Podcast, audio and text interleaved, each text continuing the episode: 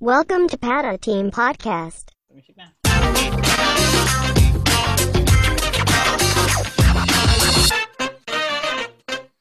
Yeah.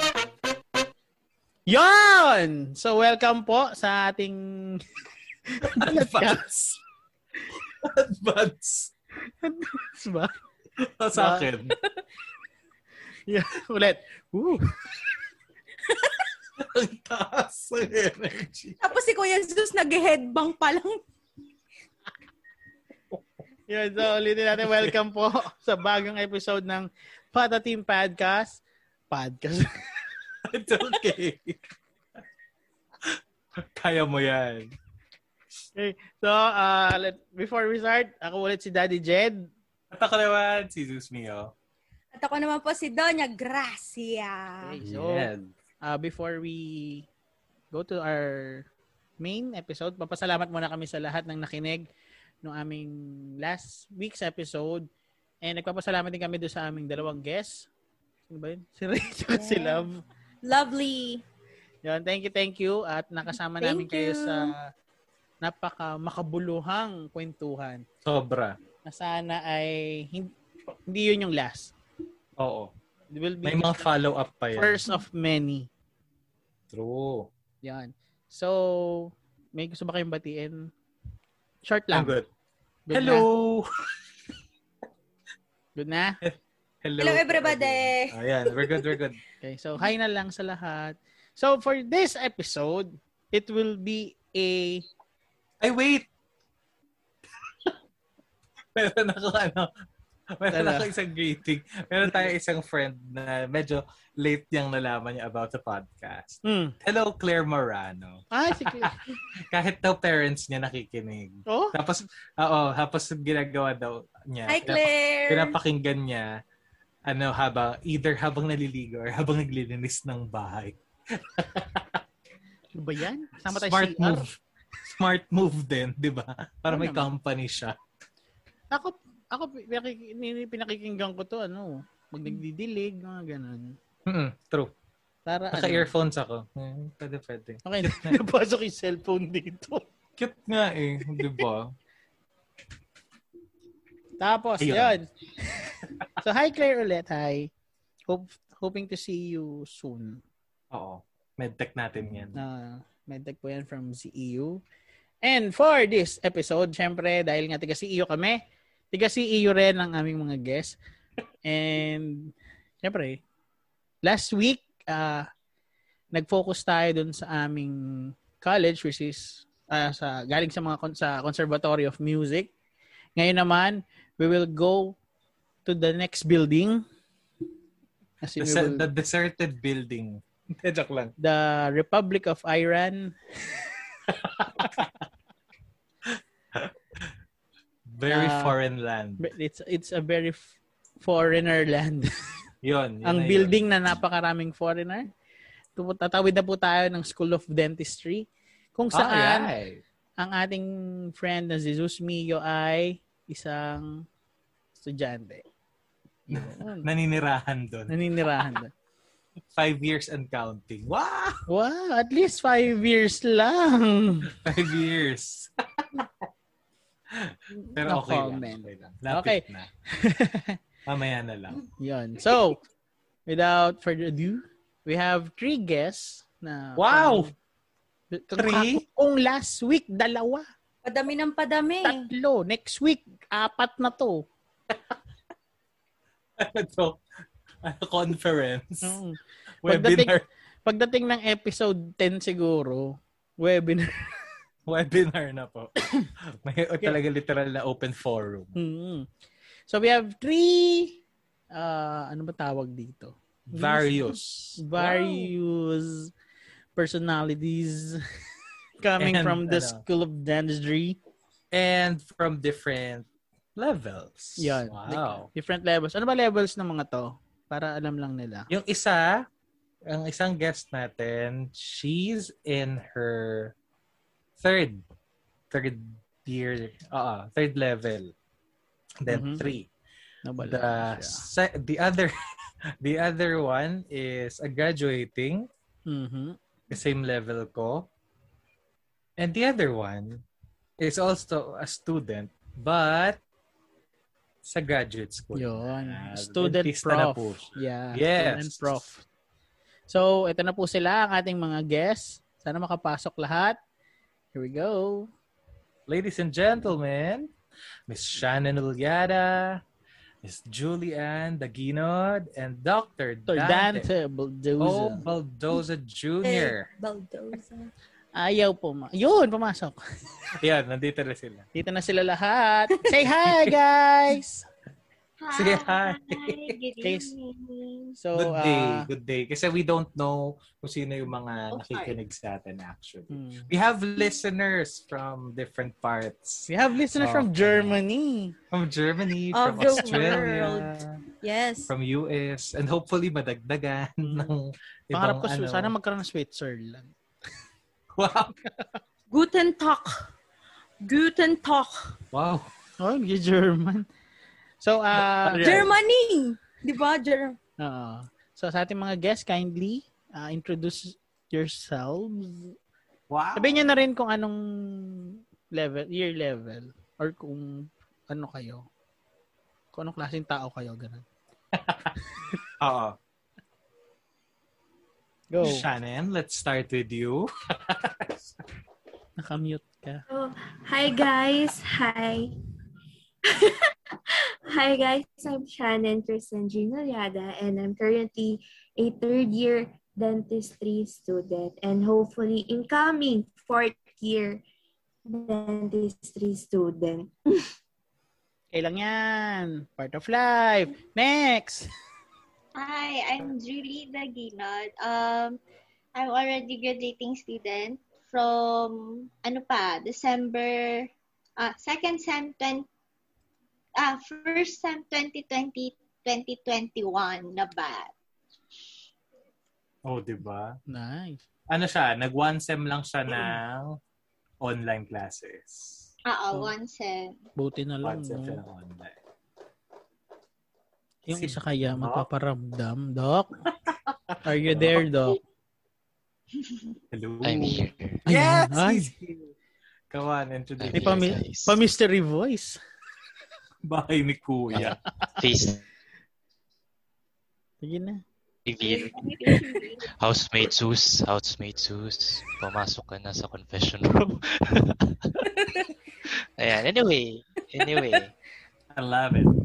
Introduction, no? Yes. Whatever you want to say about yourself. Okay. I am Dante Baldaza Jr. Currently a second year. Second, second year master's. in Yes. dentistry.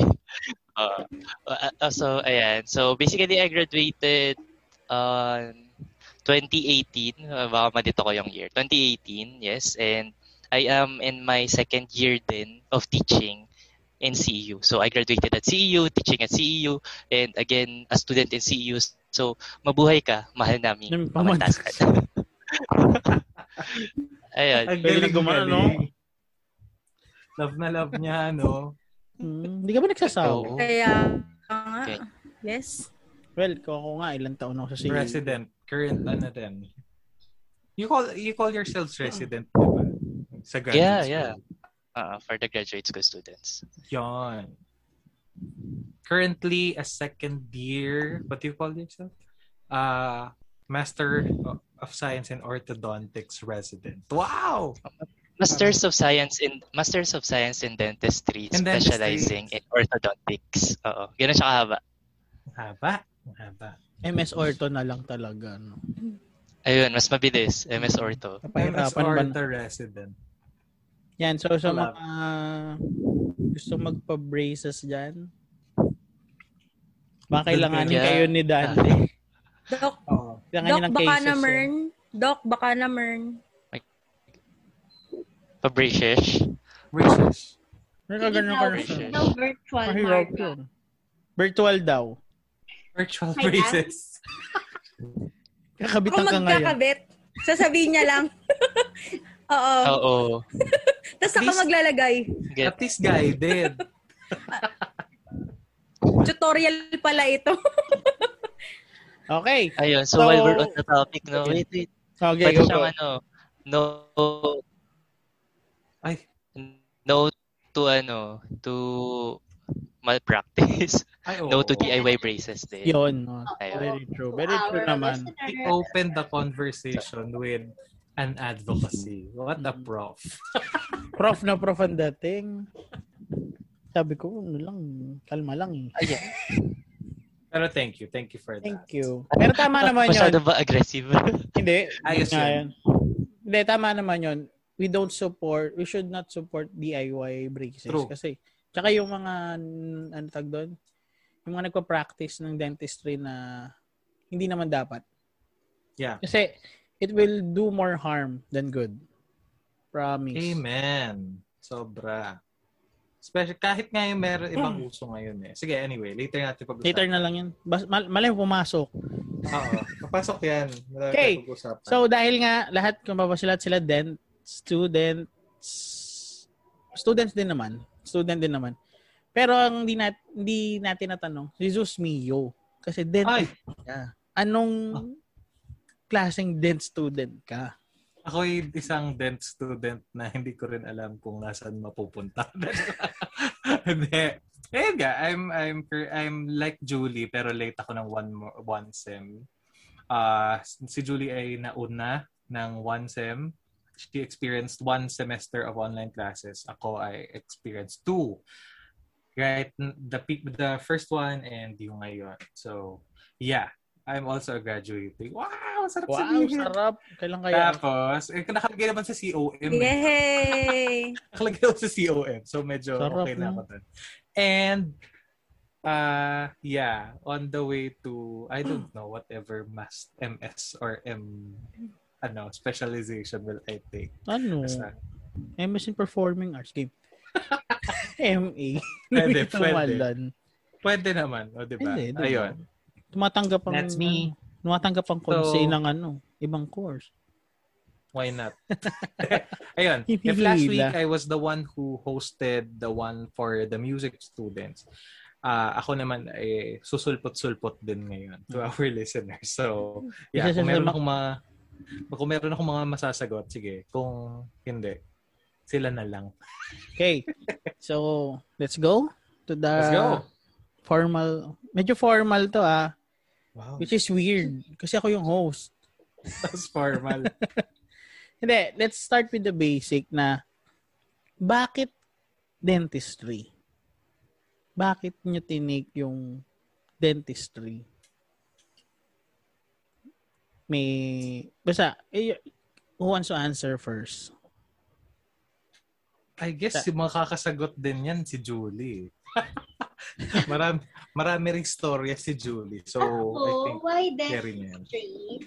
Actually, dentistry is not my first um, course or program, shall I say, na I really wanted to enter this para maging dentist after. That was not my idea before.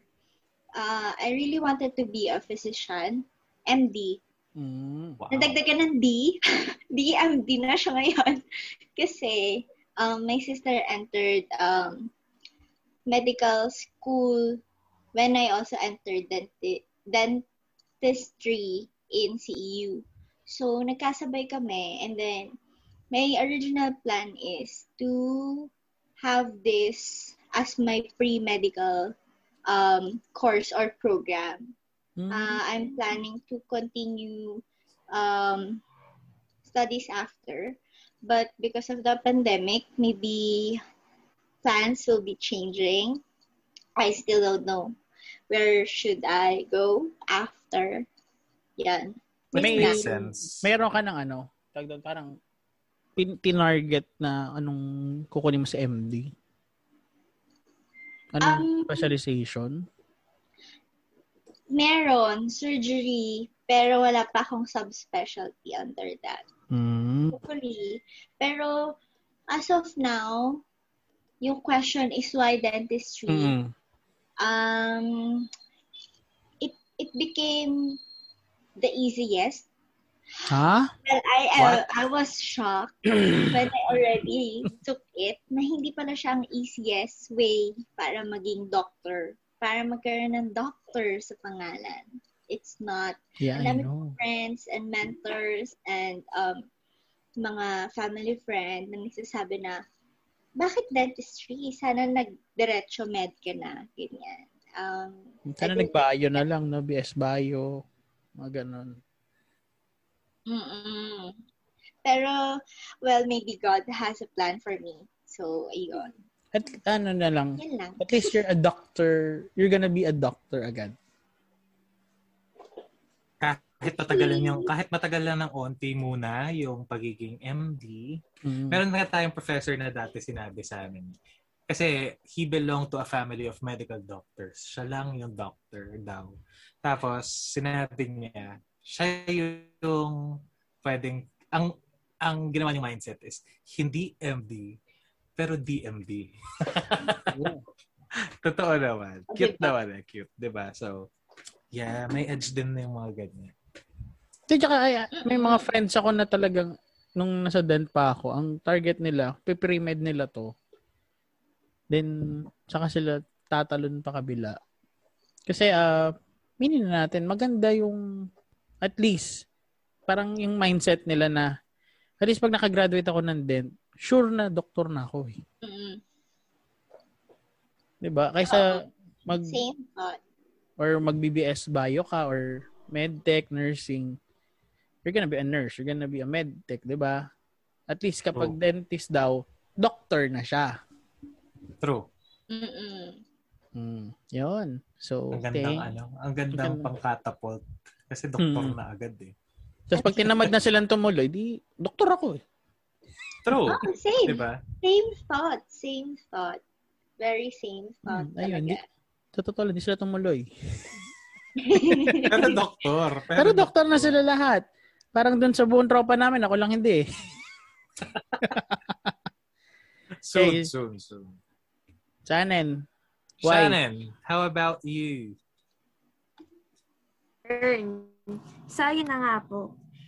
So, nasa third year pa lang ako at medyo, ayun, pero yun nga, bakit nga ba ako nag-dentistry?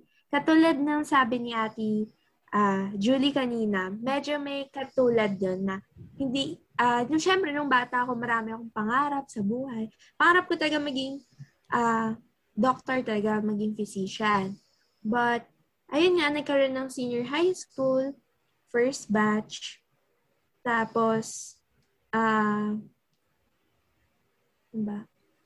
Tapos, doon ko na-realize na gusto kong mag-dentistry.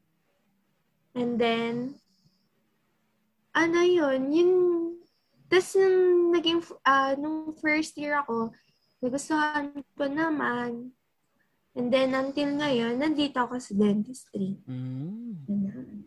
at least maganda yung experience mo nung first year, second year, hanggang ngayon. Kasi sa akin, papasok na naman yung akin.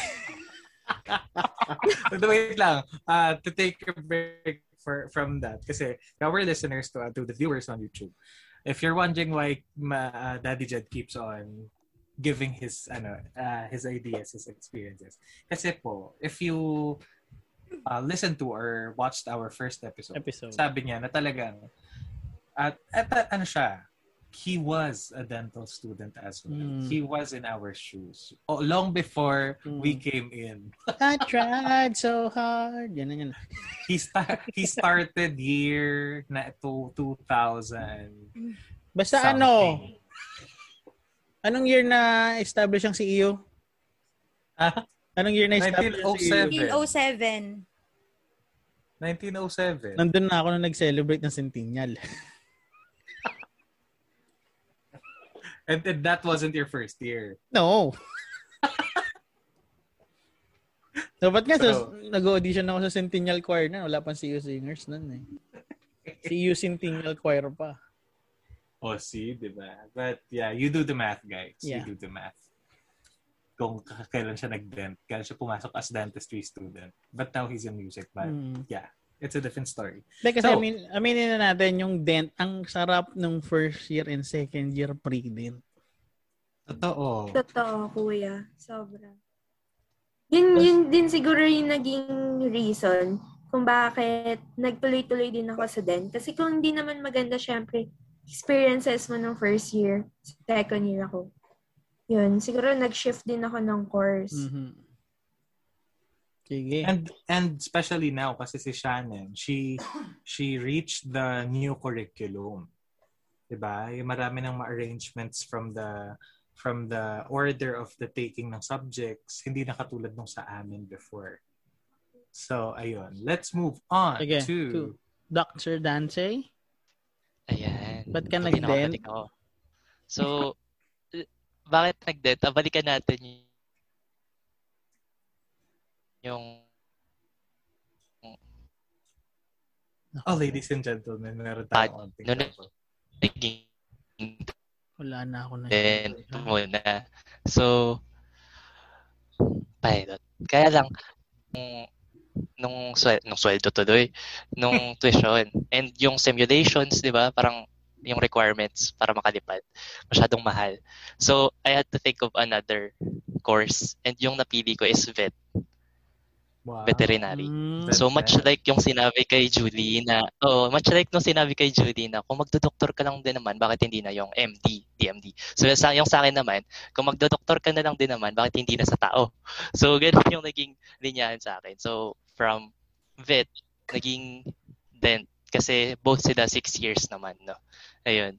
So, ayun, uh, Ayan, that's the story of how I, I become a dentistry student and eventually a dentist. So, pero why dent? Uh, wala talaga. Wala sa akin bearing yung dentistry from at the start. Pero as I go on with the course, parang dun ko na-appreciate yung dentistry. Uh, parang there's so much I can learn. Ganun. And, ayun, So you're Nandun na, saying parang I just learned to ano, love the course, dentistry. Ayan. So, yes. So you're saying it wasn't your first choice then? It wasn't my first choice. Ooh. Revelation. Yes. Weird. Kasi natapos niya in natapos niya on time. On time, no? Ihira yung ganun. True. Si- siguro kasi may inspiration sa kat sa No, tabi no, during no, that no. course. Kaya, kaya natapos on time. Wow. Sana Oh. all. Inspiration. Oops. Iba yung inspiration. Grabe. Di yan totoo. Inspiration yung meron ako eh. Pero, truth be told, for everyone's knowledge, yung inspiration ni Dr. Dante na yun, right from the start yun, promise. Talagang unbreakable. Solid. Sana lahat may ganun, no? Grabe. Going very, very, ba? very, very strong as time go- goes by. Wow! Sana all. Yun. So, wala, ano, nasagot nyo na yung lahat ng tanong na nakalista rito base sa una nyo sagot, Dok. Kaya na tayo matapos. Sabi ko na nga ba, magka-connect to eh. Medyo ibahin natin. Wow! Hindi, ano. Sige. Total, ah, sabi nga ni Julie tsaka ni Dante, hindi nila first choice. Shannon, first choice? Tama ba? No choice. Choice. Uh, opo, kuya. Ano na, fir- first choice ko siya kasi yun yung sinulat ko nung enter. yung nag-admission ko sa CE. First choice ko But in terms of reality, was it really Ah, really your first choice? not basing on your application or ano? Basing on your heart's desire. Wow! Ayan, yung... Ah, Baka pag mamadre lahat yan. ng bata gusto talaga maging... ano kuya, ano, talaga physician, MD. Same silang tatlo halos. Hanip talaga. Ako, it never came to my mind, actually. never came to my mind na bagang maging MD. Kahit sabihin mo pang nagdedent ako ngayon. Mm. It's interesting, but it's it never crossed my mind. Ako, Really. ako naman nung nung high school kasi talagang pinasok na sa utak ko magdedent ako eh. Tapos because si you EU. have because you have you have an aunt who's a Oo. dentist who graduated from CU. Si EU. Talagang Parang, alam mo yun, di ba, pag elementary high school ka, I want to be ganyan-ganyan. Yeah. Lahat sila doctor, fireman. Ako lang yung bukod tanging dentist. O, di ba? Tapos ngayon, musician Kasi- na. Oh. Kasi meron ka na talagang ano, you you had like a foresight. May, nandyan mismo sa bahay niya yung clinic. So, Mm-mm. talagang ayun, Magkabuo So, na yung talagang- path. Papunta doon. your view. Yeah. Mm. Talaga nung Ganda rin. nag-exam ako sa CEU, yun lang ang chinekan ko. Dentistry lang, oo. Pero nung sa ibang school, ang chinekan ko, mascom. Layo. Tapos puro ano yan ha, lahat ng in-exam ako sa ibang school, ano yun, bibigyan ako ng scholarship. Siguro Wow. ano, there- Pagdating ng CEU, binigyan ako ng ano, ang tawag doon? Probation. probation na binigay. Oo. Eh, siguro, ano, to add up to what I said a while ago, siguro it was just a light bulb moment during this pandemic. Kasi, ano, syempre, Netflix came more rapidly than the usual Hmm. binge watching before. Uh, when I started watching New Amsterdam, yun, it came to my mind to take up med. Siguro, a bit. I, I know Shannon also watches that eh. Kaya ano, I, I added her in the group din. Parang, oo, parang siya nga yun. Oo, tama, tama. Na fans ng New Amsterdam. It's a very nice show. Kaya, it also tickles my mind to take up med, but not in a very serious level yet kasi I have to finish this first before moving on Moving to on. another Mm. another chapter. So ayun, let's see. Let's see. Malay mo, di ba? Hindi natin alam. Malay mo, bumalik ako. Wow! Wow. Ayoko, hindi ko kaya talaga. The great comeback. A great comeback Hindi ko kaya. with Hindi ko kaya kids. yung laway. Hindi ko kaya yung laway tsaka yung dugo. Dugo. Yung dugo. Tsaka yung pag That's the naglala, story, naglalacerate ka na. Mm. yun, ang, yun ang sinukuan ko eh. But you lasted until Clinic 1, right? Clinic 1. Ni isang pirma, wala. Yeah. O, Tinan tinan mo, right now on the screen sa mga view- listeners Gulat sila. oh. Gulat si Dr. Dan, tinagulat si Shannon. Talagang hindi, niya, hindi nila alam na nag-clinic 1 pa si Nakadalawang clinic 1 ako. Kasi yung first clinic 1 ko, clean yung papel ko. clinic. Ginamit ko siya next, nung sumunod na SEM. Sabi ko, meron pa ho ako. Mali- Malinis pa ho yung tally sheet ko. to be fair, mahirap talaga ang clinic one. Kasi parang bago lahat. Hindi hindi ka prepared. Hmm. Wala yung hindi ka kompleto sa materials which mahirap yun. Mahirap kasing gumalaw. Papasok ka tapos parang nangangapa ka. Just hindi yung- mo kilala yung mga Hmm. CI. Naghahanap kang pasyente. I Yeah, agree. suddenly- Actually, I agree. I agree. Alam niyo yung pag nagtatanungan kung ano yung pinakamahirap na clinic. Clinic 1 to 4, 1, 2, 3, 4. One Di ba? Parang many would say clinic 3 kasi clinic 3 kasi yun yung may pinakamadaming requirements. Di ba? Pero ako I agree na clinic 1 yung pinakamahirap kasi ang pinakamahirap na step pala Ang ganda sana eh. Ganda sana. Ganda think- sana na sinasabi ni Dante. I think Wala ang eh. opinion niya, ang pinakamahirap na step ay yung paghahanap ng anterior FPD. Hindi. Ano, uh, can we request you Dante, to repeat what you said? Yung, Yung pinakamahirap. Kasi, yung pinakamahirap. Kasi it really counts to let the people know. Especially to our listeners na who are interested to in Hmm. taking dent someday. Let's see. or kaya yung mga under, yung preclinical, ano, parang Ah, ready na nila. Na audience, di ba? Yan, Shannon. Yeah, I'm back I think. Yeah, Ay, you're ay, back. ayan, go. Oo. Ah, sang part?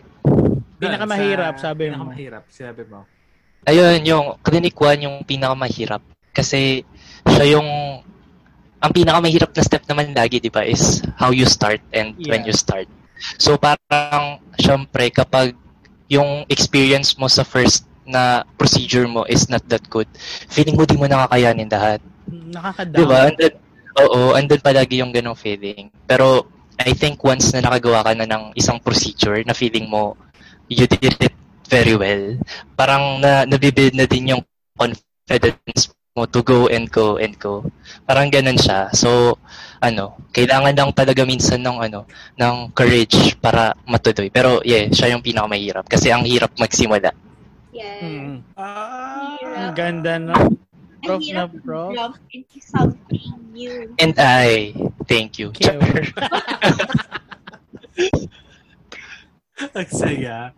Ano ba? Hindi, kasi, at saka yun, ah, suddenly, uh, the new curriculum right now is very fortunate kasi somehow, they already had subjects na parang perspectives of dentistry, mga ganon. They already had this. ano yun? Ah, oo, merong ganon na subject. Nagulat din ako na meron ng ganon perspectives in dentistry. Yung talagang they give highlights on what are the possibilities that could happen when you enter the proper ah, world oo.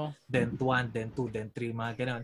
Tapos they already have this uh, orientation on what will uh, exposure more likely na parang pupunta sila dun sa clinic they will see what's going on how the clinicians work they will assist yung mga ganun yung mga senior high na Ay, may pa ganun na sila ngayon. senior high ng I think they CEU call it ganun immersion eh. That's yeah their yun immersion. exactly Mm. immersion so Ah, sa senior high. From senior Yeah. high.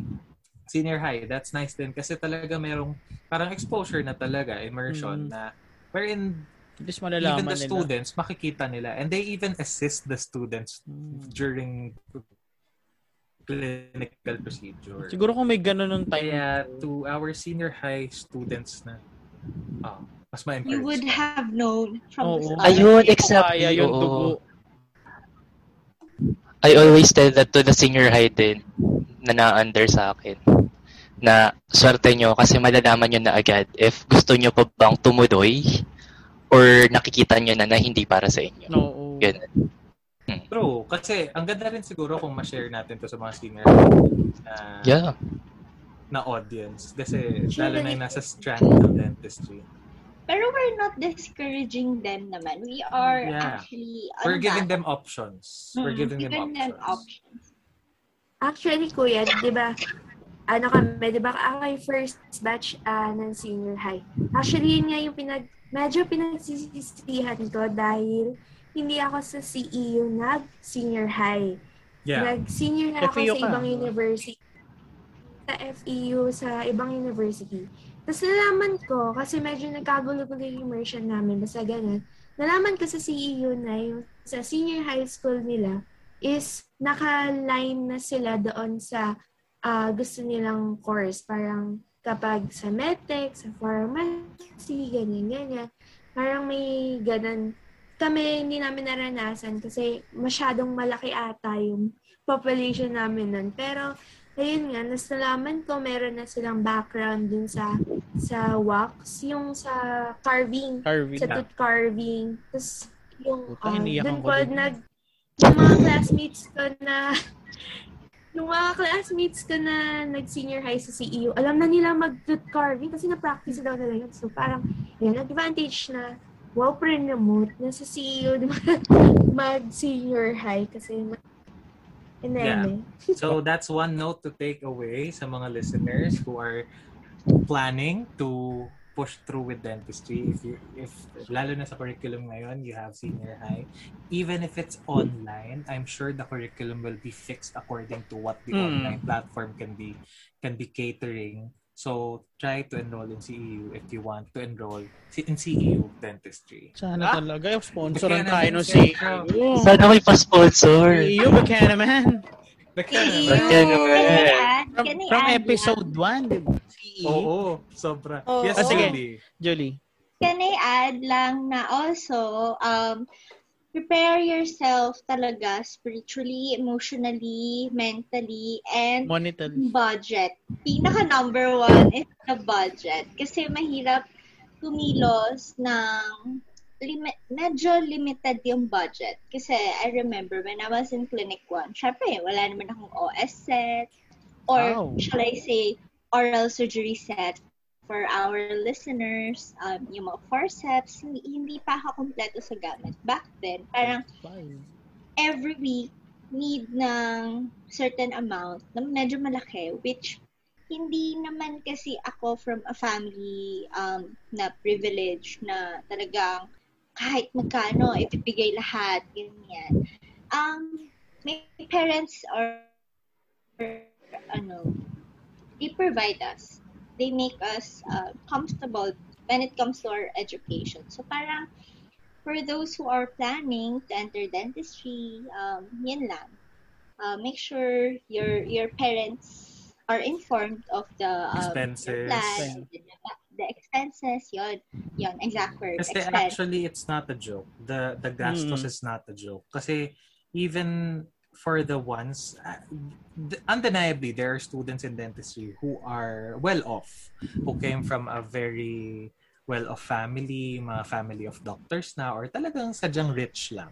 And they don't deny it. They're very humble. And, and pero they they know na nahihirapan din sila sa gastos. But what they tell us is talagang ano, it's not a joke yung yung mga binabayaran namin kasi the tuition will be stable. The tuition is standard for the Mhm. college. Pero True, when it comes to the equipment, the materials, it's many are disposables. Many are uh, have very short expiry dates. So you're gonna have to dispose and upgrade and just replenish again and again. So it's a never-ending gastos story. Pero ano, hmm. Pero True. doon sa mga nagpa-plan at sa mga students, isipin nyo na lang na investment yan.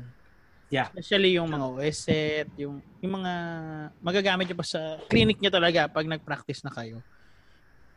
Pero, it's in the management. It's in Oo. the management of the student din. Kasi sometimes, uh, I already asked my mama before na when light cure ang pinag-usapan. To our listeners, light cure is yung mga blue light na ginagamit po pag pinapastahan kayo. Yun po yun. Um, before, I wanted to use the student-friendly lang na budget and student-friendly quality of the light cure. Even my mama told me, wag na yung ganun. Kasi later on, you're gonna look for it. You're gonna look for a Hmm. higher quality.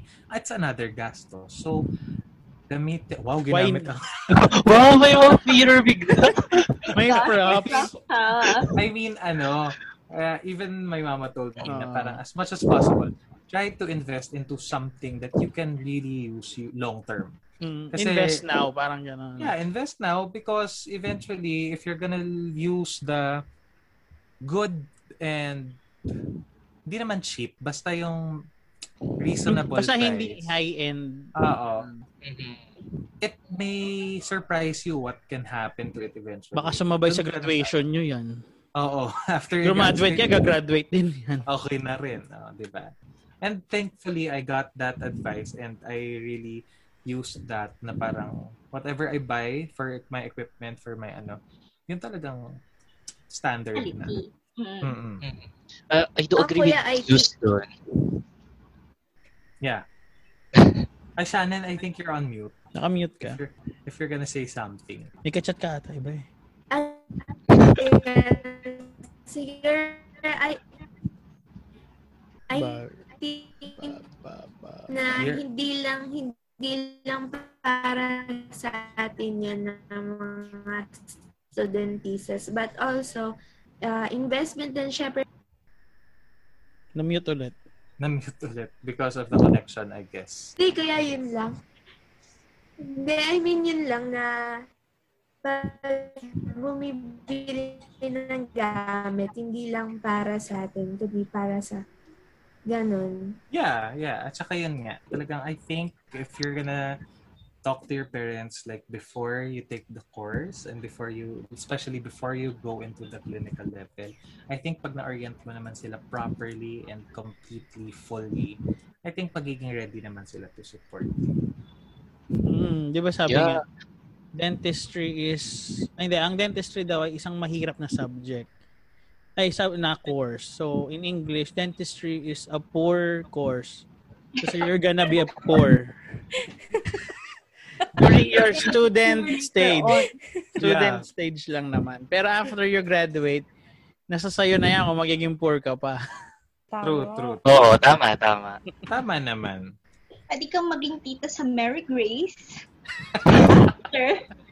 or pwede kang, ano, And lots of possibilities. Wow! Then, maganda ang future ng dentistry. Madami Kaya- actually. Mm, actually, yes. Madami. Pwedeng um, academe. Pwede ka ring, um, Hospital.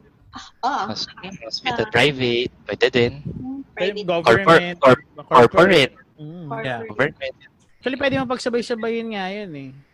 Yeah. Mas Ah, malaki. madaming, madaming dentist, government and private, pinagsasabay. Oh. If not private, corporate, ganun. Lahat Yeah. ng tita friends ko na dent, government and private sila. Di ba? Pasok sila ng 8 to 5, then clinic sila after. Ayun. Buhay, buhay, buhay na buhay. It's a matter of ano, diskarte lang talaga. Mm. Kasi eventually may, you're gonna find ways to make it make yourself rich. Pero kasi sometimes lalo na sa panahon ngayon, ah masyado mahal ang mga stuff. Utilities, Mm. kahit isama mo pa yung mga wants mo aside for the needs, 'di ba? So, yeah. I think testament naman si Doc Dante dyan. No comment, sure. May, may gusto ko sabihin. Wala naman. Ah, May gusto ko sabihin. wala, may tatanong lang ako sa kanila kung ano, kung Sige. ano yung mga ano memorable experiences nila. Ayun. Sa Yun. Nasa next. Memorable. Oo. As a student. As a student, Sa syempre. student. oh. Nung, nung nag-aaral student. ka pa, then, Oo. syempre nag-aaral pa yung dalawa. Ano yung mga memorable, Oo. Yung kahit hanggang pagtanda nyo, hindi nyo hindi nyo makakalimutan. makalimutan. Oo. Kasi katulad namin last week, ang sabi ng aming mga guests, yung terror na prof, yung mga ganun. Ako, Mm. yan. It doesn't really have to be positive, no? Mm. Oo, kasi memorable lang naman ang sinabi eh. memorable. Kumbaga yung hindi nyo makakalimutan. Kasi nung nag-dent ako, may, mga, may mga bagay din Yeah. ako I think, nalilimutan. Parang ganun. Go. Sino gusto mo na? ako, I think I can, I can start na with Sige. that. Yan. So, yung pinakaunang pumasok sa isip ko memorable is, ty- typically ano lang naman eh, yung mga student na nasisigawan, ano mo yun. Pero kasi, ito lang yung time na nasigawan ako sa buong clinical experience ko. So, naging memorable siya kasi yun lang yung time. And it was in, hulaan nyo. Surgery. Surgical surgery. Para surgery namin? for sure. For sure. Pero, ano, secret, di natin in-name drop. Walang Ayan. name drop dito. Oo, walang name drop. Ayun. So, yun lang naman actually parang basic, ano yun, parang ano lang, typical student, ano lang, experience. Pero, naging memorable na siya sa akin kasi parang yun lang yung time talaga na super, ano, yun, yung super nasigawan and all. Di ba't kasi Pahiya. nagawan? Sa- Ba't kasi Oo. nagawan? It, it was a practical actually sa isang procedure. It was Ian Block Mm. na practical with the professor. Tapos yun. So, Was hindi it niya your daw ako marinig. professor? Was it your professor, Professor who na. shouted at you or another CI. No, professor ko siya. Professor Professor ko siya. Oh, professor ko siya. Siya mismo yung prof ko sa subject. And di ba Okay. yung practical sa Ian Block is kung sino yung prof mo sa corresponding subject Ah, sa oral surgery sem. Yeah. Ayun. So, yun na. Ay, Marami na. madami, madami. Dati tatatlo lang. Gusto talaga, gusto mo talaga malaman, Kuya Jet, ha? kung sino. Ano, malay mo, baka hindi ko kilala. Ayan. Feeling ko kilala mo. Malay mo, naging kaklase ko. Oh, Abot-abot siya sa centennial na naabutan mo. Char. Feeling ko. Oo. How about you, Judy? Do you have something na memorable? Memorable. Ako, memorable. As clinician ba? Or as Any, proper? any. Kahit from Ah, pre-dent. sige. Ako, as We've been pro- here for years, Julie. Many years. proper. Nung CD days ko pa lang, complete denture na subject. My professor in the laboratory was um, a new teacher. She's from, she graduated from uh, UP. Mm. Ah, tapos wala na siya sa CEU ulit. Parang nag two years lang yata siya. Anyway, not about her. Um, nung gumagawa ng OCR, sobrang, sobrang iniiyakan ko yung OCR. Kasi, Wait lang, uh, let me cut you there. To our listeners, OCR means occlusal contour, contour ring. Ring. It's the wax pa, ah, wax guide where you you where you wherein you melt the wax then you place there place the wax on place the arti- artificial So, teeth teeth. into the layer of wax. Yun yung So, inaano yun. para sa occlusion nyo. Yung sa pagkagat. Oo, Yun. Para sa Basically, yung ano siya, parang, ano ba, ah, simulated na gums. Gums. yun. Kasi, oo. oh, So easy when it comes from a prof. Kaya nga. Saka na parang sobrang ano, reliable ng source. Oo. Pag tayo parang, Anyway, totoo ba yung sinasabi nyo? Ano yun? No, tama pa din naman yung sinasabi niyo. Ano yun? Sige, Julie. Sige, go, Uh, Julie. continue. Yun. Kasi parang nag-absent ako one day sa kanya. Tapos the following uh, meeting, nag-catch up ako, which is yung procedure na nga is to do the occlusal ring. And then, um, nag-time na, hindi pa rin tapos, almost half of the class. So, she gave us chance na ipass yun sa um, prosto section.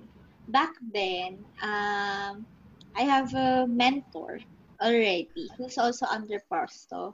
And then, parang, since nung na-mentor niya ako, parang from there, hirap ako magkamali. Bukod sa I myself, hindi naman ako perfect, pero alam yun, parang medyo minimal yung mga mali, ganyan. Tapos yung sa occlusal rim na yon parang feeling ko ang ganda naman ang gawa ko, pero ulit to the point na 5 p.m. na, hindi, parang sinabihan niya ako na hindi ko na yan tatanggap eh. Naiyak ako. Yun na lang yung nangyari sa akin. Naiyak na lang ako. Kasi hindi niya na daw tatanggapin. Pero, nag-end up yata na, to be fair, may mga, may tatlo pa siyang hindi tinanggap. To be fair for everyone naman, tinanggap niya na lang yung works din ng lahat. Pati kami Hmm. medyo na-late. Alright. Kasi 503 lang naman, mga ganon. So, tinanggap niya na. Yun yung pinaka-memorable kasi hindi ako, ano eh, hindi Parang ako... ininis ka lang ng prof, no? Ayoko na niya. Surprise! Ayoko na niya. Isa prank. Oo nga, may mga ganon, no? Pinakaba lang, ganun. Mm. Yeah. and Yung papaiyakin ka lang, tapos pag umiyak ka na, joke lang. Siguro it's one thing, hindi, it's, it's one thing na, it's not a warning, but it's just a heads up for those who are planning to take up dentistry. There will be tears, really. Yeah. There will be tears, there will be, of course, there will be blood from your patients and all, but you, Sometimes sometimes, you, on your you own. them, you don't know, there will be blood from With you. the blades. Yeah, there will be tears and so much sweat. Because Pero legit, no? Dugot pawis at luha. Mm. Yeah, Oo. so much. Tunay, tunay. Tunay so yan. much of tunay. them kasi talagang you're gonna risk Literal a lot of yun. stuff here. Yeah. Ah, talagang tibay ng puso. That's what it Oo. Ah, Shannon, Mm. you. Anong... Wait, wait. Ako, Sige, can sige, I dante add ulit. memorable ulit. experience? Go, go, Sige. go. Kasi, kasi yung shinare ko is parang bad memorable experience. Ito naman is good. Wow. Oo. Nice. Oo. Pero let's start with a little bit, bit of ano, backstory. Kasi, di ba perio cases Yeah. is sila yung isa sa pinakamahirap kasi sobrang tagal Mm. ng length of treatment. Diba? So, ang hirap ng patient maghanap, ang hirap pabalikin ng patient. So, swerte na kung yung patient mo is, ano, madali makontakt. Ayun. So, I have this perio patient talaga na nilaban ko na maging perio patient siya. Meron siyang high blood problem, ganun, condition. Tapos, as in, ako naglakad ng lahat niya pang ano, ayun, sa City Health, parang ganun. Basta nilakad ko siya lahat para magka-certificate, magka-medical cert. Tapos, ang ending is, ano, ayaw niya na din talaga by. So, nakahanap ako ng bago. Nakahanap ako ng bago na siya naman is sobrang willing. Ito naman sobrang willing ng patient na to the point na hindi niya alam kung ano yung gagawin sa kanya. So, I had to explain everything. Kumanga na lang. Oo, kung ano yung perio. Hindi, gusto niya daw kasing maging maayos yung ngipin niya. Yun lang yung Wow. sinabi niya. Pero, ano, nagkataon na possible siya maging perio patient. Mm. So, I offered the service. Ganun. And, parang naging memorable siya kasi sobrang, ano niya, ang bilis siya makontakt and all. And, at the end of the treatment, instead na, di ba sa dent tayo nagbabayad sa patient? At Ah. least sa CU, ganun. So, for those who doesn't know, ang ang clinician ang nagbabayad sa de- sa patient Yeah. sa, sa CEU, sa CEU to. I can say, I think in other schools, pero meron lang atang ibang school na yung patient yung nagbabayad. Pero I cannot confirm kung alin and kung ano. Yan. Pero for the CEU, yung clinicians ang nagbabayad. So, ganun. Pero at the end, itong patient na to, instead na ako yung magbayad sa kanya, siya pa yung nagbigay ng gift sa akin.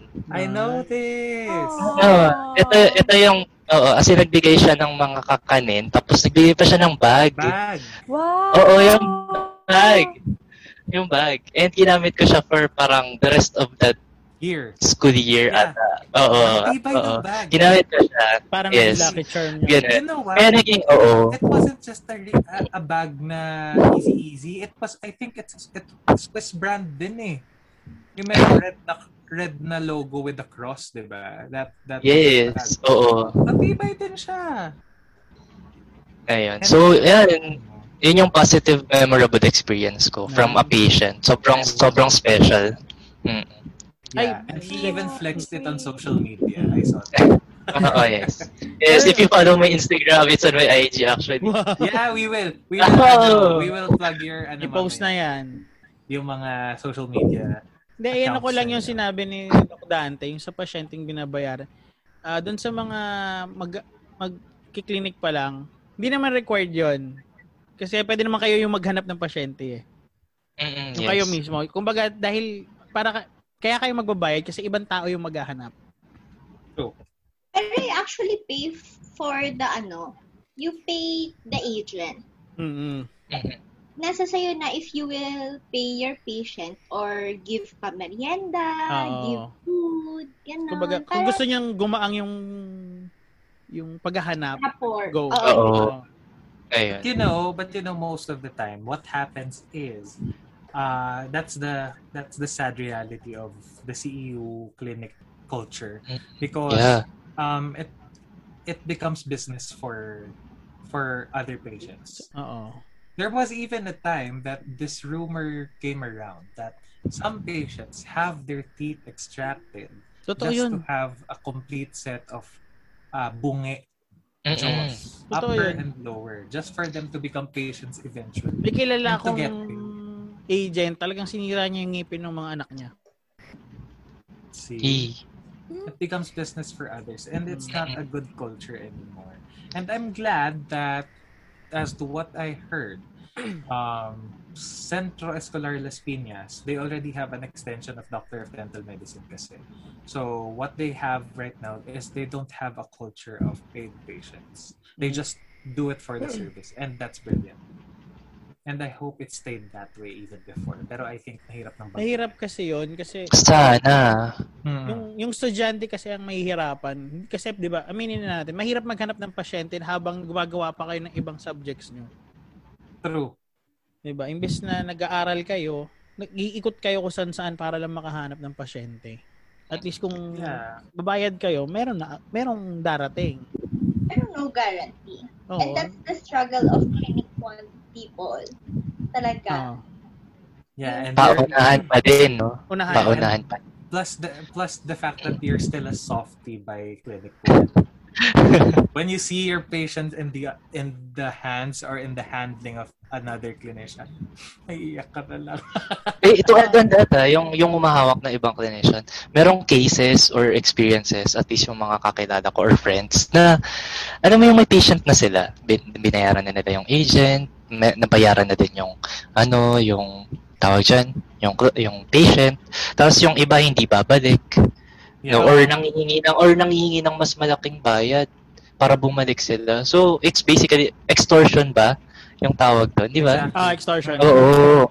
Meron ding cases na ito, binayaran mo na si agent for this specific patient kasi pasok siya sa case mo. then biglang may other clinician na babayaran ng mas mataas na Yeah. Ano? True. na pay, oo, yung agent. So, naging bidding na siya. Ay, alam mo yun, yun, yun yung sanang mga practices sa clinics na Wala. sana hindi na ma-continue, no? Ang hirap kasi, nagiging, ano, ang nangyayari tuloy, ang pinagkakakitaan, yung clinicians, yung students, which is hindi naman dapat.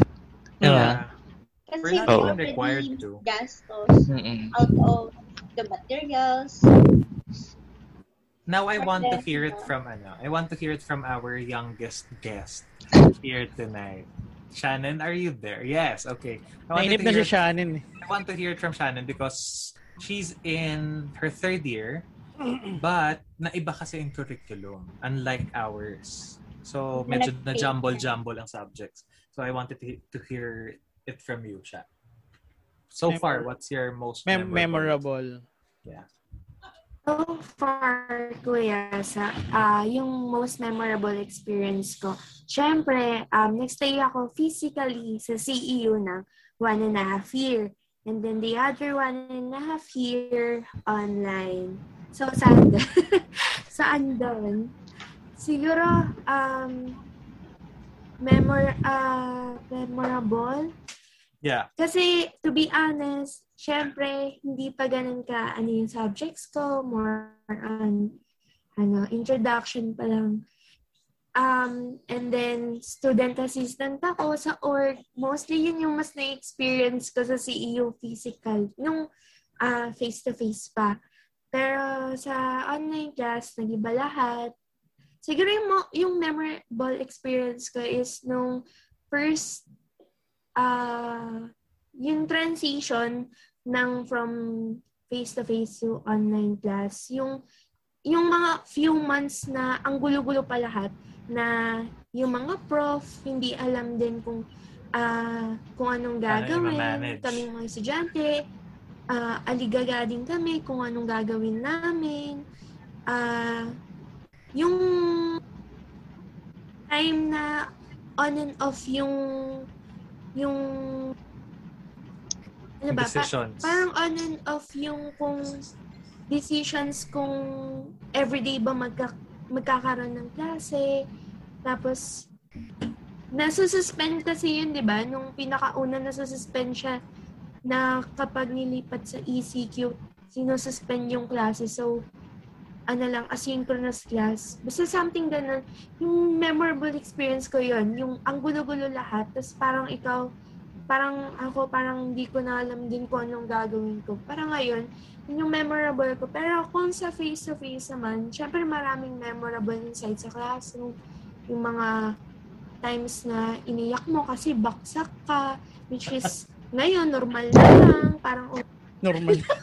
parang, Normal ah, na lang. Parang, You know what? You know what? You're getting there. You're getting, you're getting to the point of being a real dental student by that matter.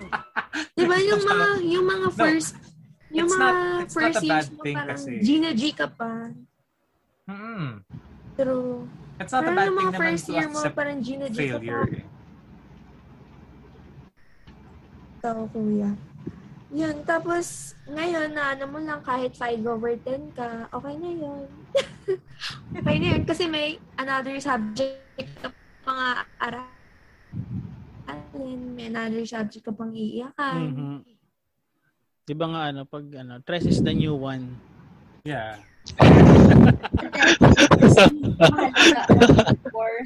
Hindi ako prepared to resist the new one. You're in the middle, pero you're still the number one. Yun na yun. Yun eh. Hindi, kasi, hindi, I mean, kasi di ba, during the pre-dent days, talagang lahat ng estudyante, alam mo, nakikipaglaban sa pataasan ng grades. True. Tapos pagpasok nila ng proper, wala na. Tres is the new one. You're just gonna have to survive, Survive. somehow. Hindi, ang importante doon, you learn.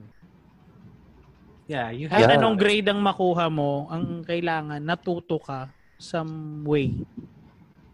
Kahit Yeah. baksak ka, kahit pasang-awa ka, kahit ikaw pinakamataas, importante yung natutunan mo. Kasi minsan, minsan, di ba, ang taas ng grade pero walang natutunan. True. But just the memory. It's uh, alone. Yeah. Can I add on the remarks of Kuya Jed? Sige. Yung, oo, kasi 'di ba sobrang important na, I mean, regardless of the grade, mas importante kung ano yung natutunan mo, especially on our course, kasi practical yung application natin eh. Mm. So, ano naman kung uno ka sa resto, nung pagdating naman ni patient, di mo alam kung paano i-handle. Oo. So, di, di din, natala din yung, ano, yung purpose ng makakuha ka ng mataas na grade. Kasi pagdating ng pag-handle ng patient, hindi mo alam kung paano, hindi mo alam kung paano yung tamang ano, techniques sa paggawa ng procedure. Eh, parang yun yung importance ng kailangan mo talaga matuto.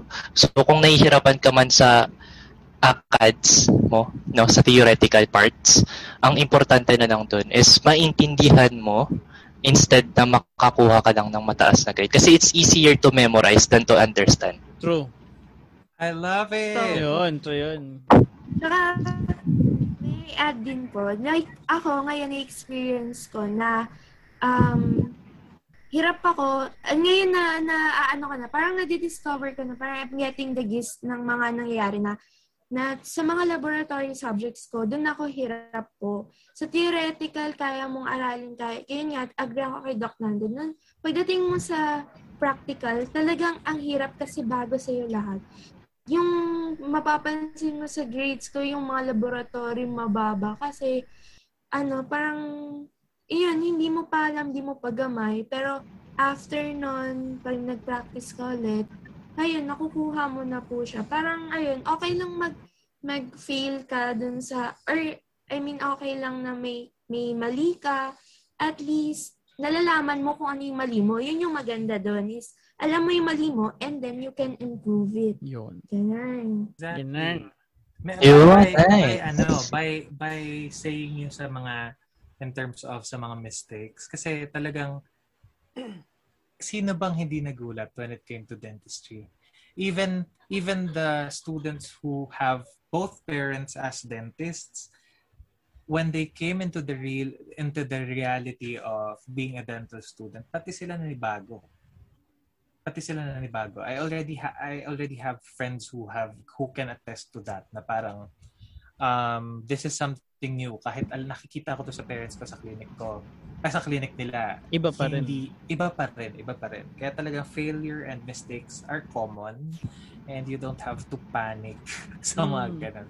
Kasi sometimes it what matters the most is what you learn hindi yung talagang ano it's not a judgment. Grades are not judgments for you but it's just a gauge of what you can do for now but eventually you can actually improve yourself Hmm. Parang naman yan eh. challenge nyo, challenge lang yun sa inyo yung grades na yun na kung mababa ka ngayon or baksa ka, parang chine-challenge ka nun na, uy, galingan mo naman. Hindi, Ah, pu- hindi pwedeng yan lang yun. Di ba? wow we lost a guest Nawala, nawala yung isa. Sino pa yung mabilis internet? So I guess Don, yeah, we got to ano, we got to answer your questions.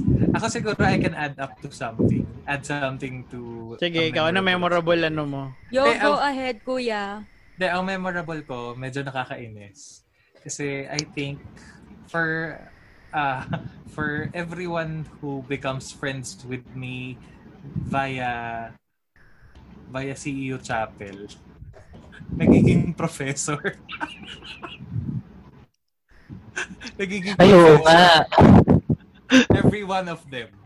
Ang dami, ang dami talaga. As in talagang wala. It started from the batch 2017.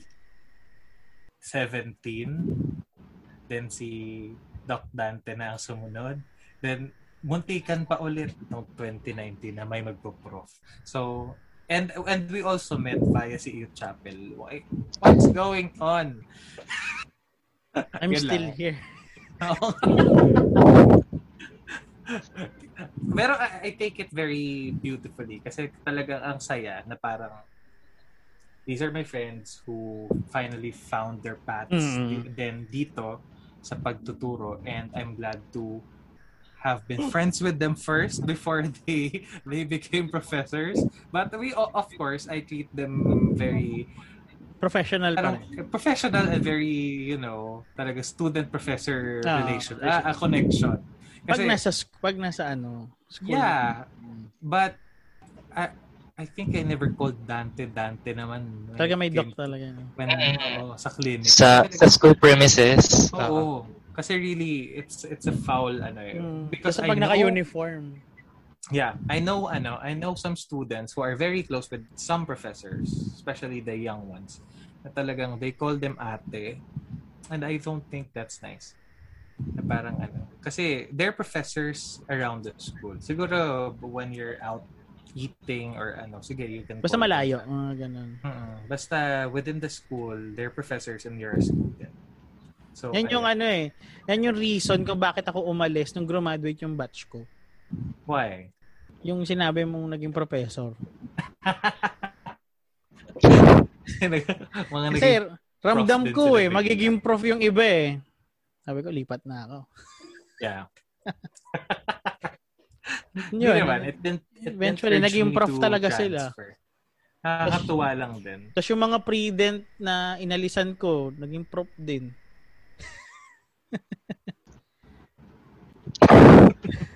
Ganun katagal. Kaya ayun. Hindi, sige. To, to be real, yung memorable experience ko lang is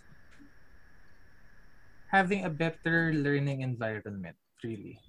In Manila. Most memorable experience ko is to transfer in Manila. Because when I, I was in Makati, I only studied to pass. I, I only, you know, uh, yeah, I only studied to pass and not to learn. Mhm. That's the sad part nun. Kasi when it when I came to Manila, Sana it- nag-online I'm not na saying lang. it's Oo, I, I'm not saying it's easier in Manila but medyo naging ano kasi, naging real yung ano ko, yung study habits and I really brought up my own study I discovered my own study habit when I transferred. Kaya mas naging okay ako dito. And I gained more friends here. real ones. Yun. Real ones. Okay. Yun. So, doon niya, okay ka na doon? Sasagot nila? Follow up? Wala naman. Opo. Opo. Sige. Wala naman, Ang wala bait. naman po. Ang bait. Biglang bumait. Hindi, ano to? ah, Satisfied naman ako sa mga questions. Ay, sa Sagot. sagot nila. Baliktad. Sorry, lutang. Dahil ba kay ano yan? Ay, So, Sa dahil ko? sa ano, dahil sa subject, oh my gosh. Sa kaname ko? Ha? Sa kaname ko? Mm. Grabe. Kaya mo yan? Kaya yan, kaya yan. Sige, ah, ito medyo ano lang to ah, parang gusto ko parang funny or kung serious din pwede. Meron ba kayong naalalang isang line galing sa mga prof nyo na never nyo makakalimutan? Pwede ba isang word? Pwede. Basta any any word Para, parang alam na ni Sus eh. na hindi hindi nyo makakalimutan na parang anytime pwede nyo ikwento. Kasi Ito, pag narinig to ng mga, ano, ng mga dent, alam na agad nila yan. One word lang. hmm, sige. Knock. ito mo, w- hindi si Shannon hindi pa alam. Di pa. Hindi pa alam ni Shannon. Ay, Hindi pa. Hindi pa. Hindi niya naging...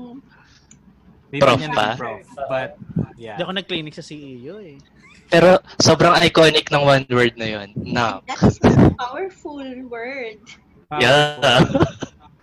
Very mysterious. Privilege kapag natawag kang ganon. Pero hindi masyado pag may kasunod na utos. Pag may utos. Knock. Iconic. How about you, Julie? Ako, ano, um, hindi ko na matandaan yung exact words niya. Pero, sa mentor ko to eh, as, as far as I can remember, he's in prosto. O, may clue na he is in prosto. Um, meron akong classmate before na nagka-complain siya. Sabi niya, Dok, ang hirap i-prep. Oh, clue, another clue. Prep. Lalaki? Oo, lalaki, lalaki. Parang kilala ko na. Ang hirap Ah, i-plan. alam mo yun. Tapos sabi, sabi Bad ng ako. prof namin na yon na ba- instead kaya na nagko-complain ka, nako-consume yung oras mo, gawin mo na ulit.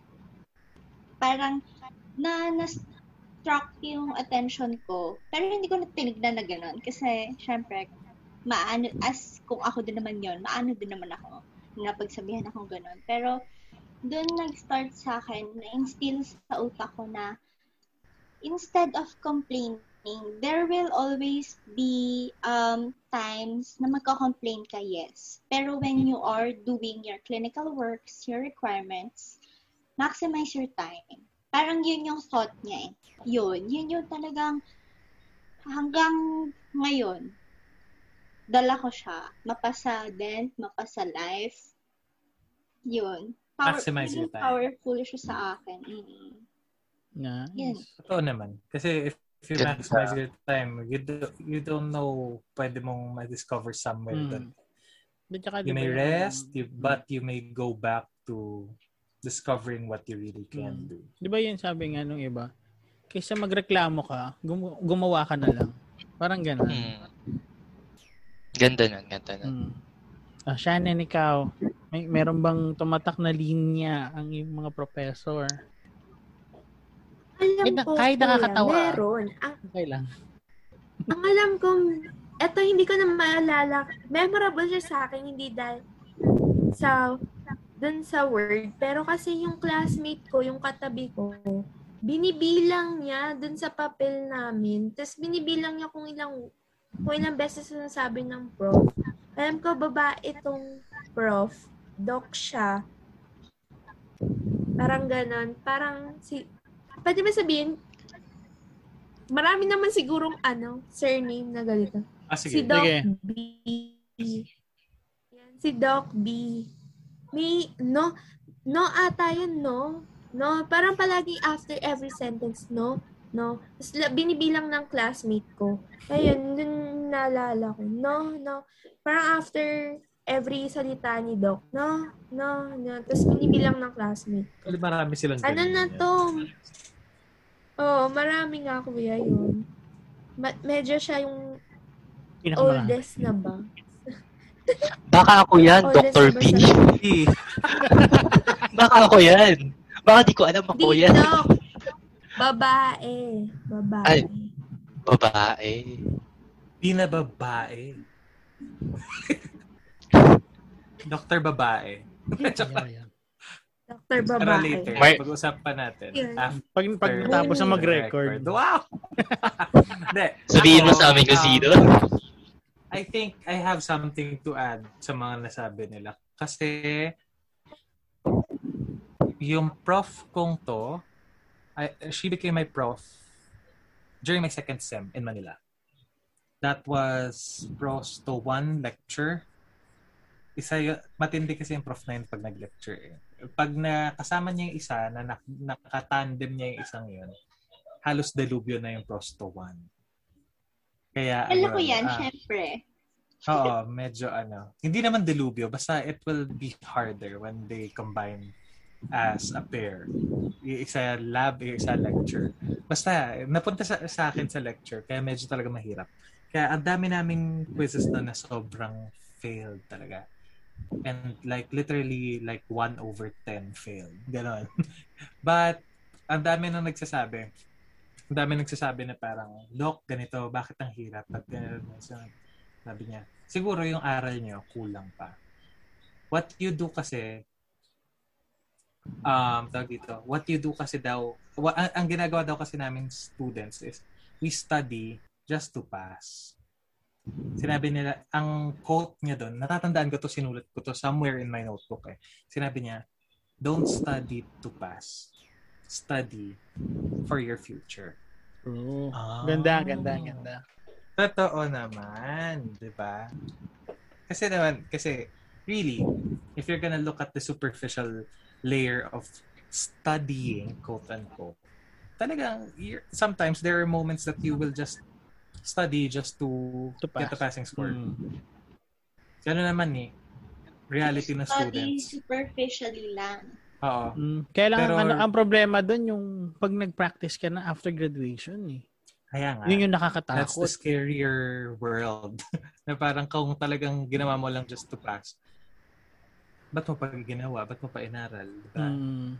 So, Ay, doon ka can na I nagising add? sa kanya. Oh, sige. Sige, Sige, go. go. Can I add? Pero may, ra- may naringgan ako, CI siya, nasa clinic ako noon. I forgot the specific CI kasi, kasi I was busy doing my requirement also. Parang narinig ko sa kanya na you don't do things just to complete your requirements. You do things to um, satisfy the needs of your patients. And Ay, to. Mm. to provide care, um, to provide um, uh, passionate, uh, to be passionate in your works, in your artistic works, like pagset ng podtex, ng artificial teeth.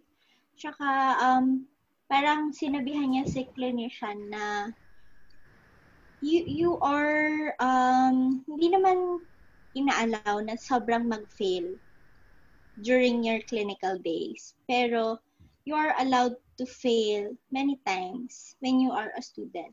Don't be Mhm. scared to fail as a student. Be scared to Ah. fail as a doctor. Yun. Ay, Oo. totoo. Yun, yun, yun, yun. Huling-huli. I love it. Oo. Hindi Kala ko yung maalala kung sinong prof yun. Kala ko rin sinasabi ni Julie na ang sinabi ng prof sa clinician, repeat. Most memorable line ever. Repeat. Repeat. O kaya yung may in, binigay na instructions, tapos pag ginawa mo, pag pa-check niya ulit, oh, ba't mo ginawa to? Akala ko... Mga memorable din sa na- proso. Remount reset. Uy. Aray. Ouch. And aray. suddenly your life is finished. Hmm. Ay, pero parang may... Remount mas- reset, 30 minutes na lang, no? Oh, Ano masasakit? Three. Alam ko ata yung masasakit eh. Yung deliver ka na lang, pero hindi dumating si patient. Eh, mga ano yan, talagang kasama yung Kala- experience. Kala ko mas masakit yung ano, reject. Oh dear, no. Aray. Please. Oo nga, ayun pala. Mas, yun ang pinakamasakit yata sa prosto. Reject si patient. Please, wag. Wag ganon. Mahirap. Okay. So, ano pa ba? Wala na. Wala na ata akong tanong. Ay! Si Donya, baka meron. Ayun po, ah, wow, may nakahanda talaga. eh.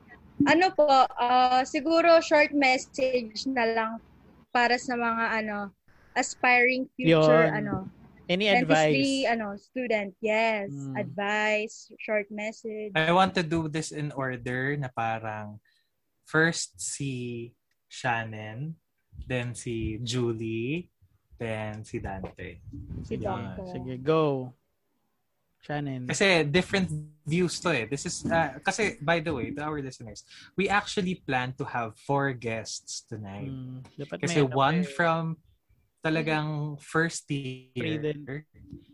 si Shannon yung sa preclinical, si Julie and I will be for the clinical level, and si Dante yung talagang sa doctor na na nag-aaral pa rin for his specialization. Pero to our supposed guest, hi Chai, thank you for acknowledging them. Pero she's busy kasi for Mm. school matters din. eh. We Kasi- understand. Naghahabol naman kasi But kami we have, lahat ngayon. Uh, we might have loved to ano.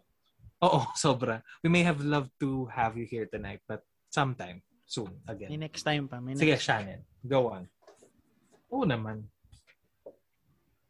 Message ko sa atin na mga um, hindi pala first sa mga new curriculum, sa mga kapwa na na ano, mga like senior high, sa ayun, nandat na ng ganitong setup sa online ano class. Um, message ko sa inyo is don't ever, ever cheat tama na yung control F at control V at control C. Kasi, guys, kayo din yung mahihirapan in the end. Um, ang dami ngayon, ang dami na, um, ang dami, ah, I mean, di ko ma, teka, compose ko lang. Mm. Ang dami ngayon na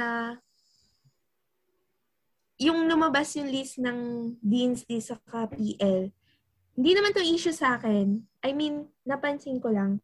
Marami din is biglang nandun. Like, nagulat ako. And, yung iba din naging classmates ko before. So, medyo kilala ko sila. And then, ayun, masasabi ko is, you know, try nyong, um, yung study habits nyo, ayusin nyo.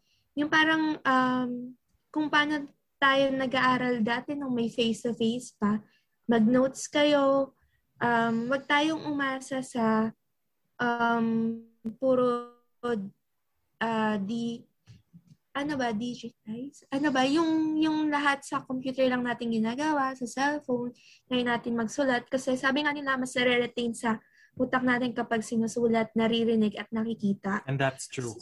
Hmm. Pag nagtitake na notes tayo, mas nare-retain talaga kasi, um, ayun nga, gumagana lahat ng senses natin. And then, uh, of course, um, laging sa mga incoming, sa may, may gusto, may pursue, ayun, kanina nagkaroon na ng konting advice. Advice ko lang, pag-isipan nyo a hundred times before kayo. Kasi marami talaga na first year to uh, pre then first year, second year, nandyan, pero pagdating ng third year, nag-shift.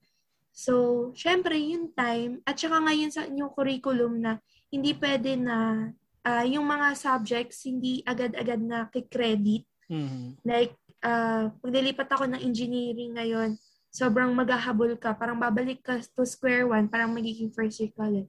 So, think uh, talaga na kung gusto mo talaga tong course. And syempre, laging um, magdasal, magkakalimutan yun, magpasalamat at humingi ng tulong.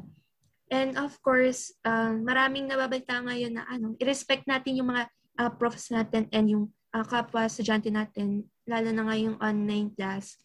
Yun, wag ayun na, wag masyadong ano, wag masyadong mag-off cam. Ganon. Tapos sa tutulog, ha?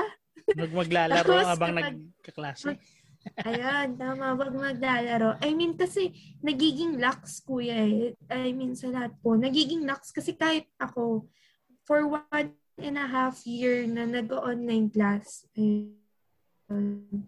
So, masyadong nagiging lax, nagiging dependent sa sa ano, paano ba, modern technology. Wow. Na, ayun, parang Too complacent. mas- too complacent, too, ano, too confident with the resources they have. True. Kaya ngayon, mag, tsaka maging masinop kayo guys sa mga notes niyo kasi kakailangan niyo. And that would be all po. Okay. Nice. Thank you. Thank you. Julie? Next, Jolie. O ano lang, um, short lang. Tatlo lang. Three points lang. Short ba talaga?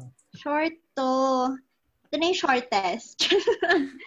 so, ayun. Ako, for me, um, to add up from Shannon, uh, respect begets respect. Always respect everyone.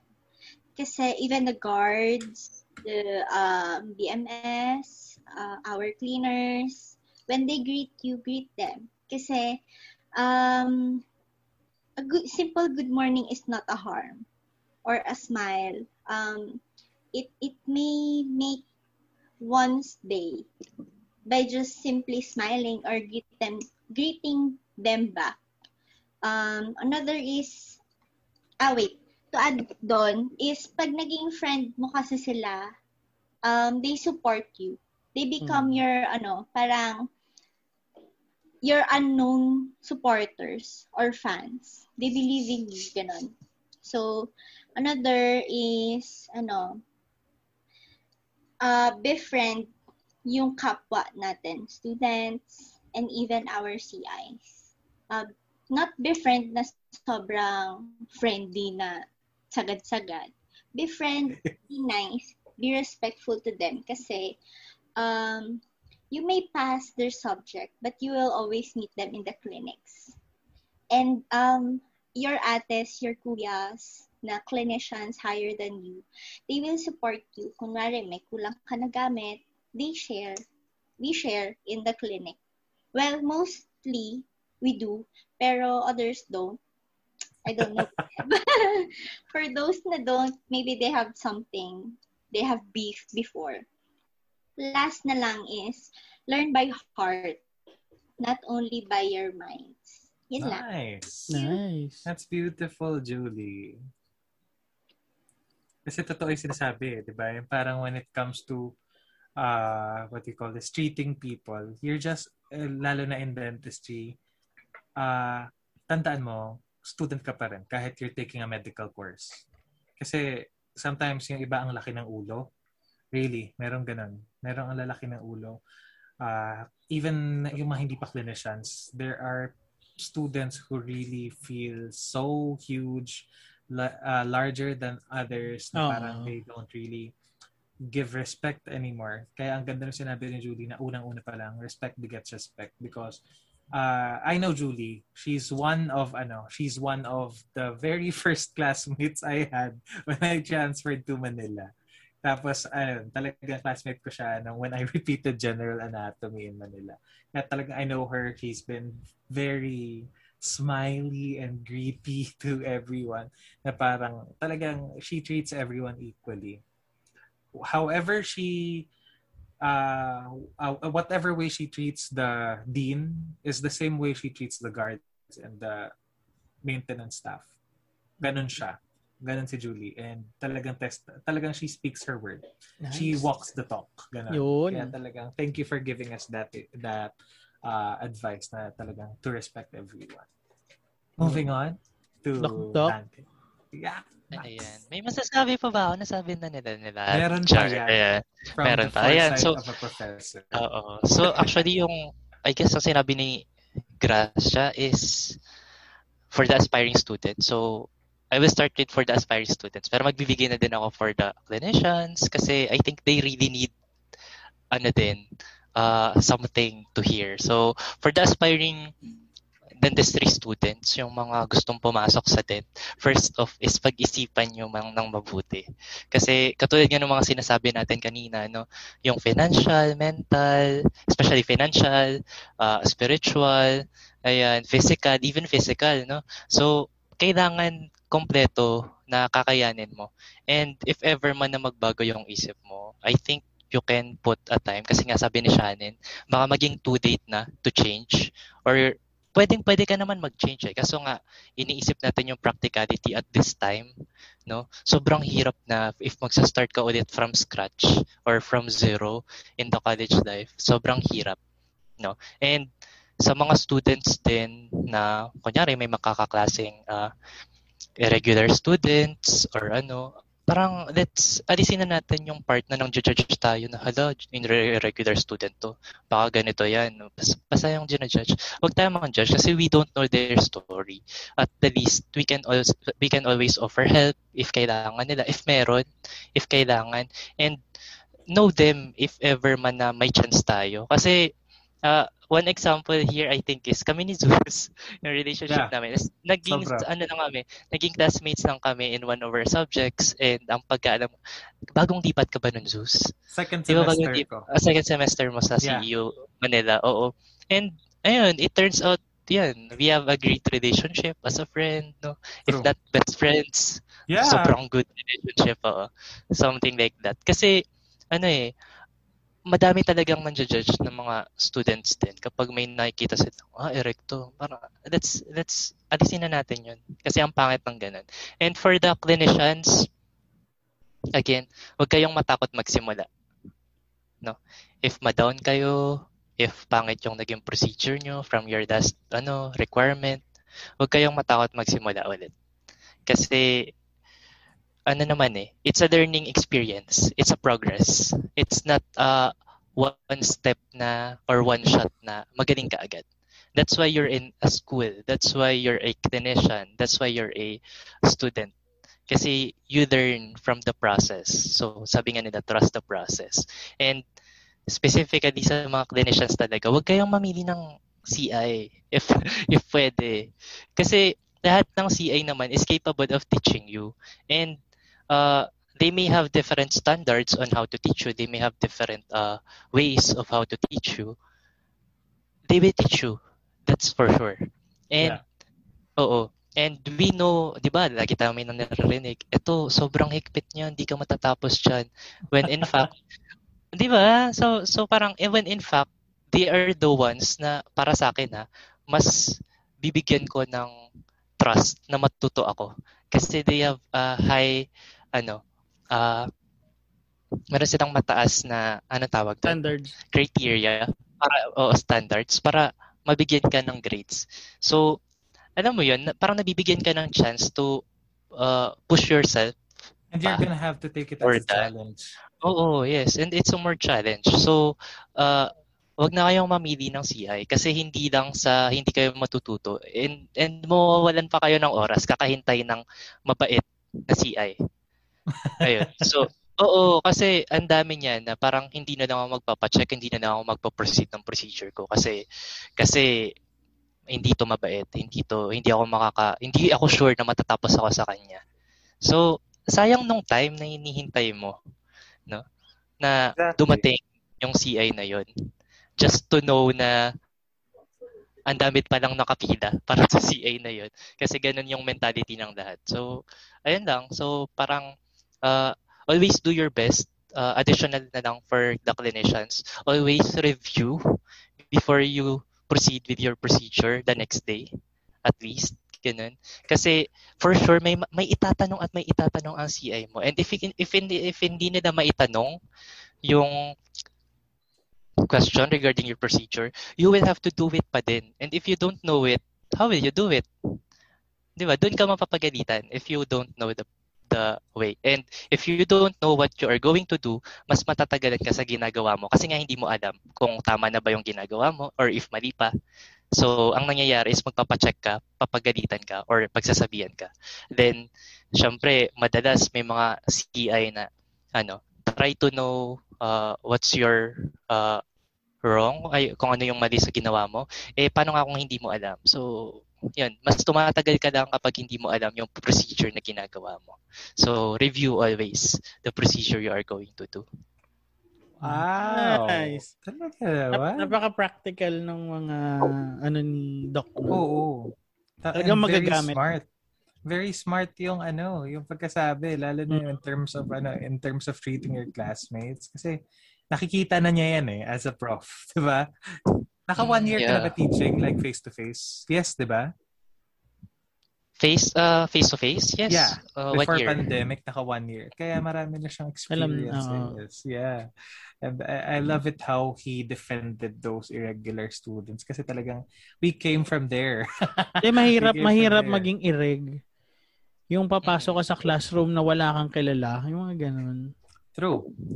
And it was a surprise kasi um, ako talagang totally blank ako noon. I only knew hindi, wala. I knew no one dun sa room na yon. Tapos, kasi siya, he was with his baby, his girlfriend, and another friend.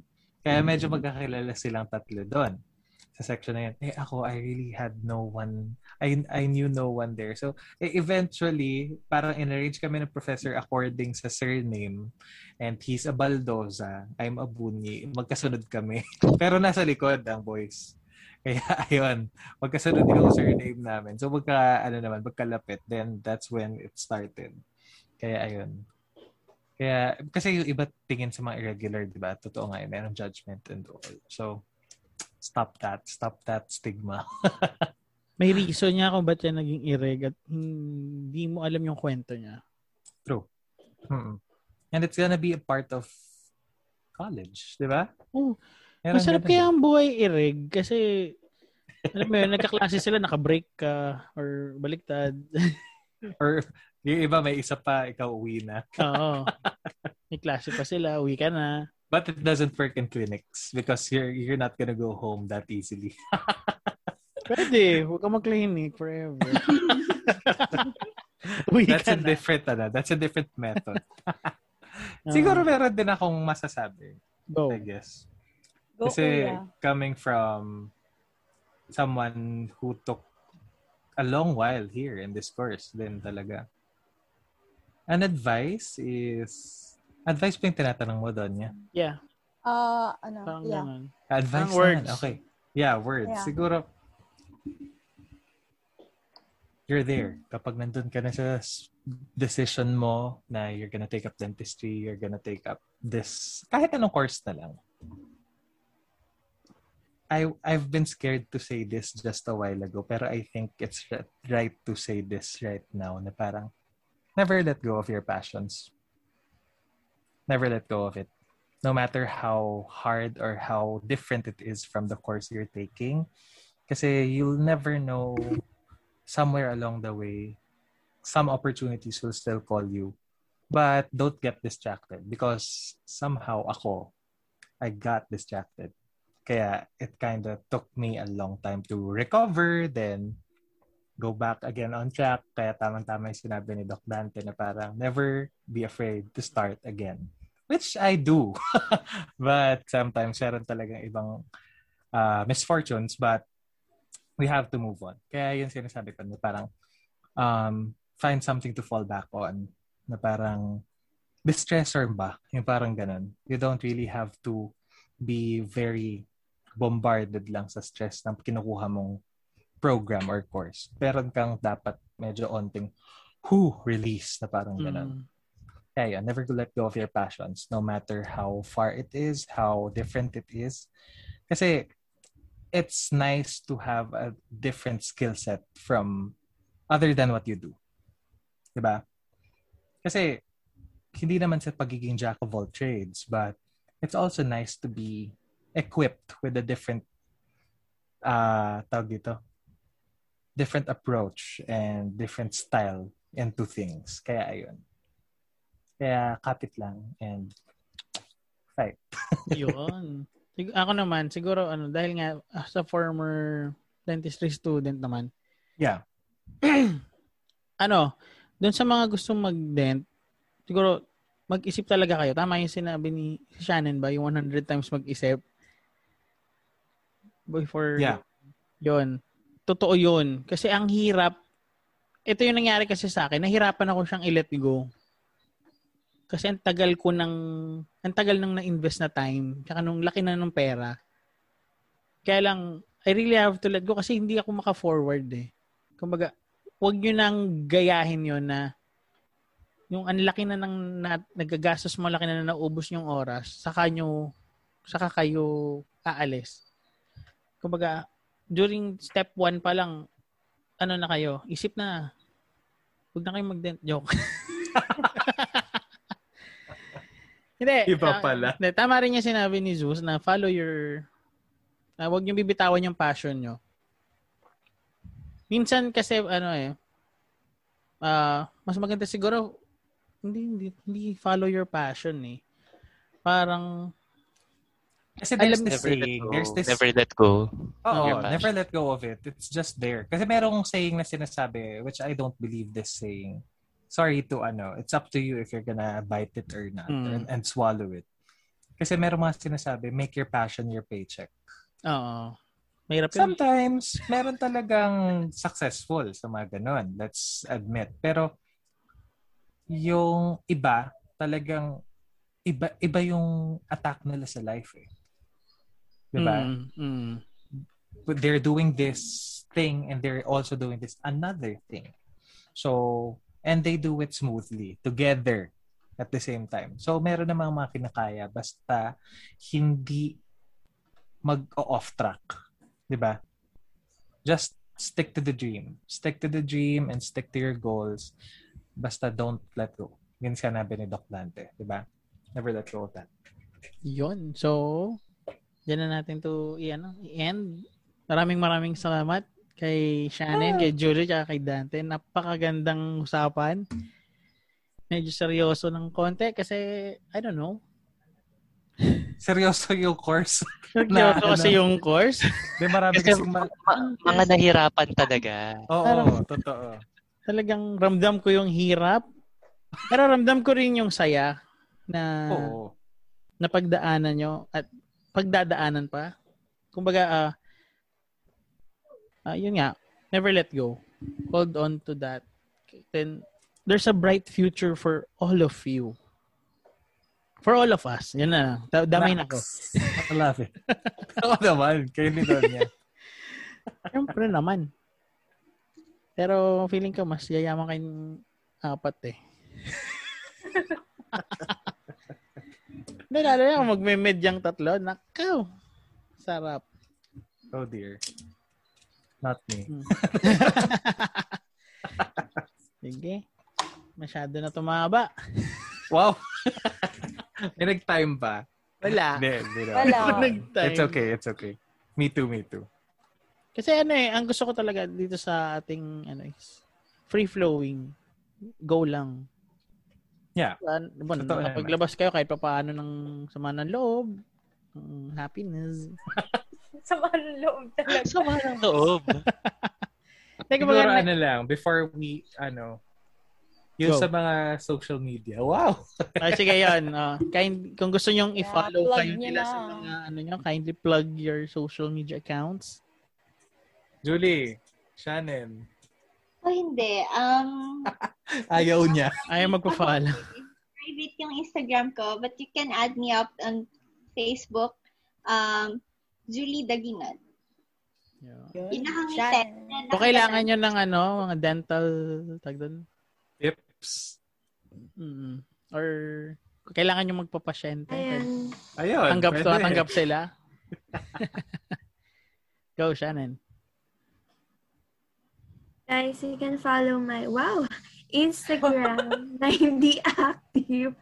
Instagram, kung gusto naman sumika sa ano, chikayan yung buhay ko. Instagram, Shannon U, Y-O-U-U, and same lang sa Twitter. Yun lang. Yun. So, Wow. You, you, Ako you. na ba? Yes. Yes. streamer. Uh, for me, you can, uh, so, streamer talaga. Char. Ah, yeah. You can follow me on Facebook, Dante Baldosa Jr. And both in Instagram and Twitter, D Baldosa Jr. lang. Yan. So, and if gusto nyo din magpa-patient within Bicol area, wow. Wow, yun. yeah, you can Go, message go. me in Messenger. Ayan. Ibigyan niya kayo ng discount. Use, ano, the hashtag, joke lang. Or promo code. Hashtag. The promo Use the code. promo code. Pag may promo code, Patati Podcast. Or call him 09. Binigay yung number dito eh. Ayan.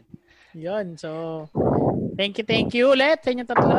Alright. Pilit ko Thank lang yung you. energy Thank ko Thank you din na. sa inyo. Thank you din sa inyo. Thank you. So, uh, parting words na tayo. All right. Sino? So everyone, to, ever, to our listeners, to our viewers, uh, always remember to keep on talking because everyone and anyone has a voice. Ayun, be the best version of yourself. Bloom with grace. And don't forget, I love you three times a day. Bye! All right. Thank you. for listening to Pata Team. Don't forget to like, share, and download. See you next episode.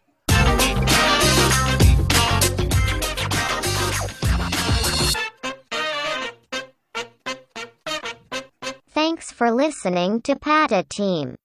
Don't forget to like, share, and download. See you next episode.